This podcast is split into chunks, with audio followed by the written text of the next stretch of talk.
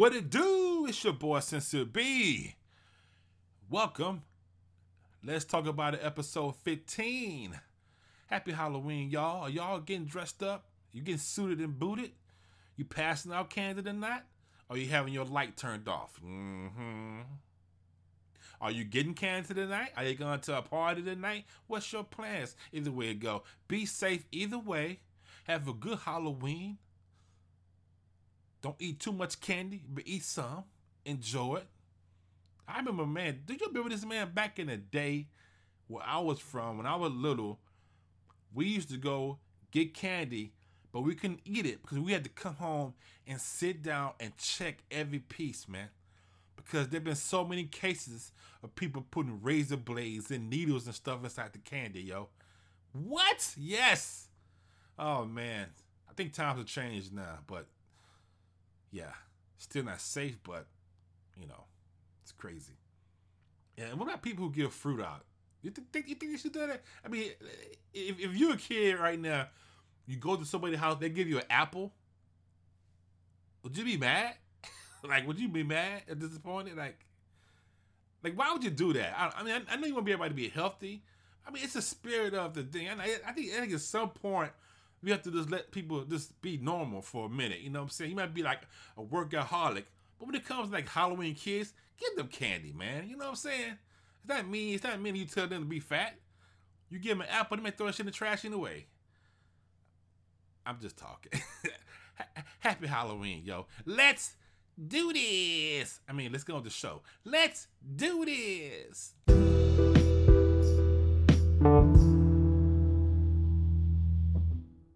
So you want to become an athlete? You trying to become a musician? Hey, you even trying to become a podcaster, doctor, any profession you're trying to do. You're putting in a lot of time to to learn this. You're putting in a lot of extra work. A lot of practice goes into these things. You're putting out episodes after episodes and you know you've been doing this for so long and putting in so much work that you know that you are at the uh, point of your life where your abilities is just as good as anybody else in that field. But then someone close to you tells you you're not that good. You're not going to make it. And for a lot of people who hear this, it just tears people down. They quit. Their spirits are broken. They quit doing what they are doing, something that made them who they are, something they love to do because of those words that you're not good. You're not good enough. You're not going to make it. Then they quit and they venture off into a different path. And for the rest of their life, they live with this what if question in their head. But these close friends or family members who tell you you're not going to make it, what are they really saying? A lot of times, these people don't even really mean you're not going to make it or you're not good enough. A lot of times, these people, what they are really saying is that I don't believe that I can know someone who is a star or someone who is rich or someone who has this great, great job making all this money. I can't see myself knowing somebody like that. See, when those people look at TV and see a star, they see someone they're never going to meet. When we, people who are in these skill sets or profession or you know trying to become these uh, artists or whatever when we see those people on tv the famous people on tv these are people we want to be. And a lot of times the people that tell you you're not going to make it good enough they don't even know what you're doing sometimes. They cannot do what you're doing. A lot of times they don't even have anything that they even like to do at all so again, to them, it's like it's impossible for me to know someone or for me to be able to walk down a red carpet. I'm never going to be able to do that. I'm not going to be on a movie scene. I'm not gonna be doing any commercials. There's no way I'm gonna make a hit song. I'm not comfortable uh, enough to talk on a podcast. I don't want to show my face in the video. That's what these people are thinking. So when they really come to you like that, they're not trying to really put you down. They just don't have another way of, of thinking that it's really just them. Now I've done tests before. But I've made beats before, and I've told people the beats that I made I get, was made by a popular DJ name, and the actual beat made by that DJ was me. And every time they would pick the one, my beats, because of the DJ's name. And the reason I know that is I reversed it, and they still picked the DJ name. And it's and they didn't pick it because my beat was necessarily better or worse. It's just that they know who the DJ name was. And for me though, like well, no, it's, it's no way. Even though even though both beats were just as dope, it's just no way he can make a beat that I'm gonna pick and like over a professional DJ. That's the mindset of those people. So the next time someone tells you, hey, you're not gonna make it, you're not good enough, and you know you put in the time and the work, and you practice your craft all the time, and you know you're just as good, then understand why the people are telling you that. It's not that they don't believe in you, it's that they don't believe in themselves and you go on continue doing your practicing and getting better until you reach that goal you're trying to reach. What are your thoughts about this? Hey, let's talk about it.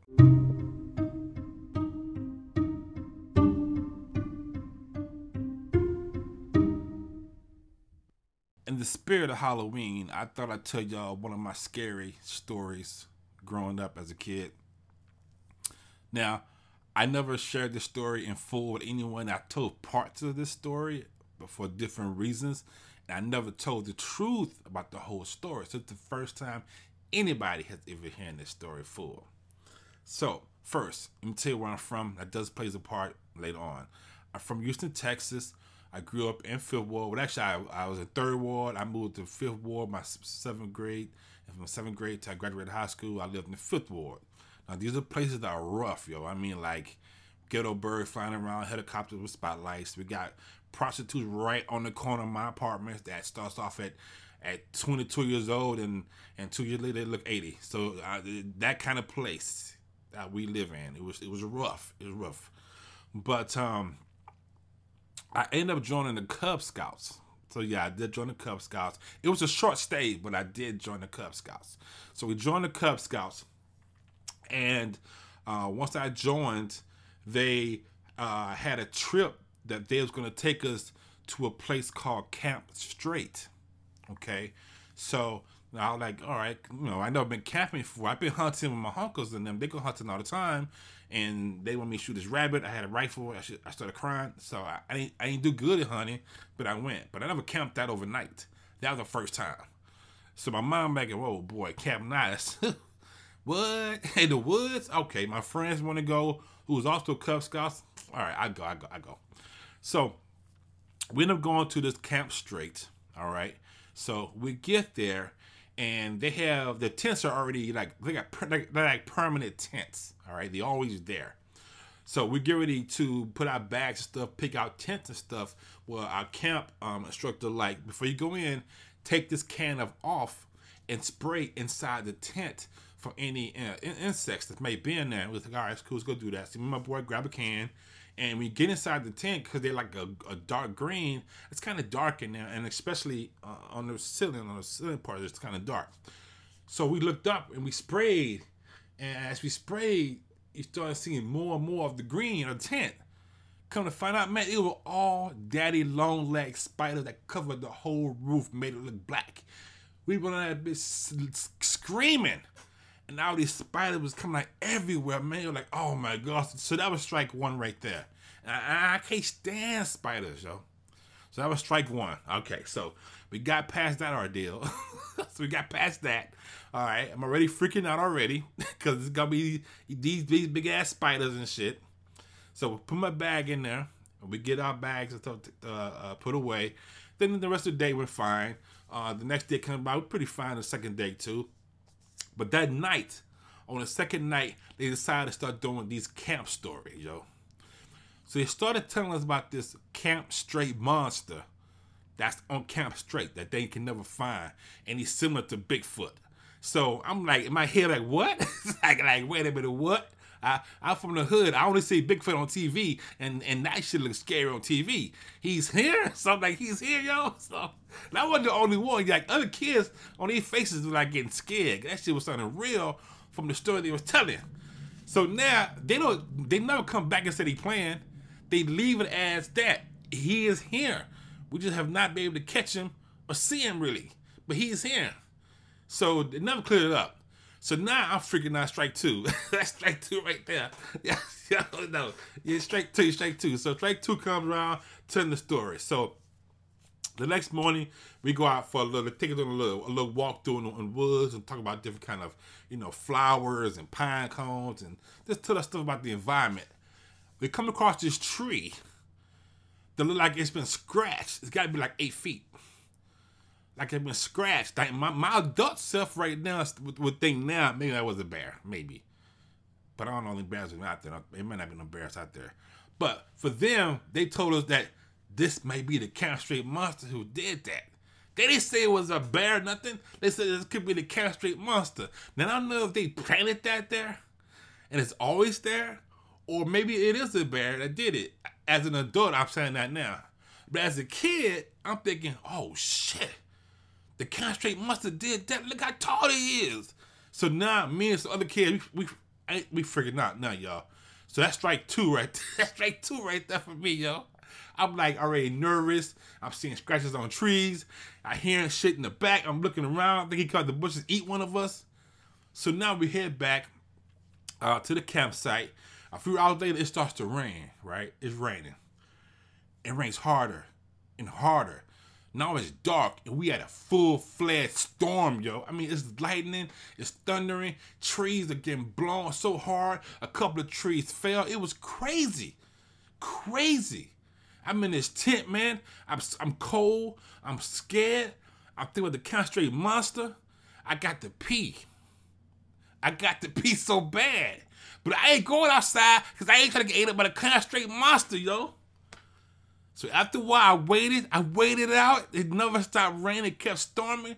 I had to go. I peed on myself.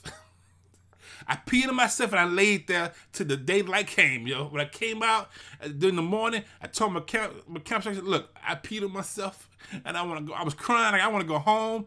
I want to get back to where I'm from. I'd rather be home in the ghetto and come home and see 10 brothers on the ground and SWAT right there then stay my ass in the woods again and pee myself again, y'all. So it was just so scary. And, and like I said, they never corrected the Camp Strake Monster story. Then I said, oh, now we playing? They kept pushing it on, man. So I'm like, I can't be the only one, but I may have been the only one that left, yo. So to this day, if anybody remember people back in the day, they probably remember that boy who peed himself? that black boy peed himself, yo? That's me. That's me. So that's one of my scary times growing up as a kid. Uh, yeah, I joined the Cub Scouts. I peed on myself and I quit. yeah, that, that's, that's sad, I know.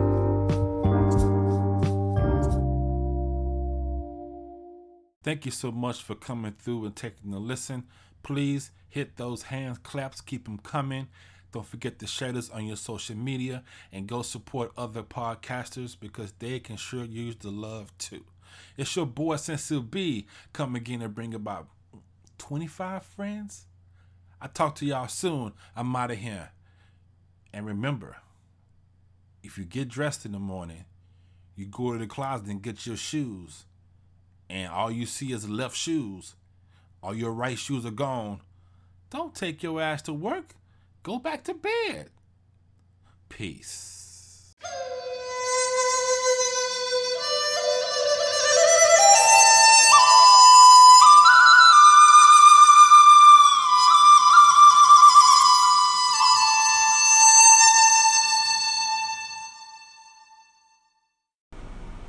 Yo, B, what's up, bud? What's up? What's up? What's up? Hey, yo, listening to your episode, man. Hey, times have not times have changed, but times have not changed.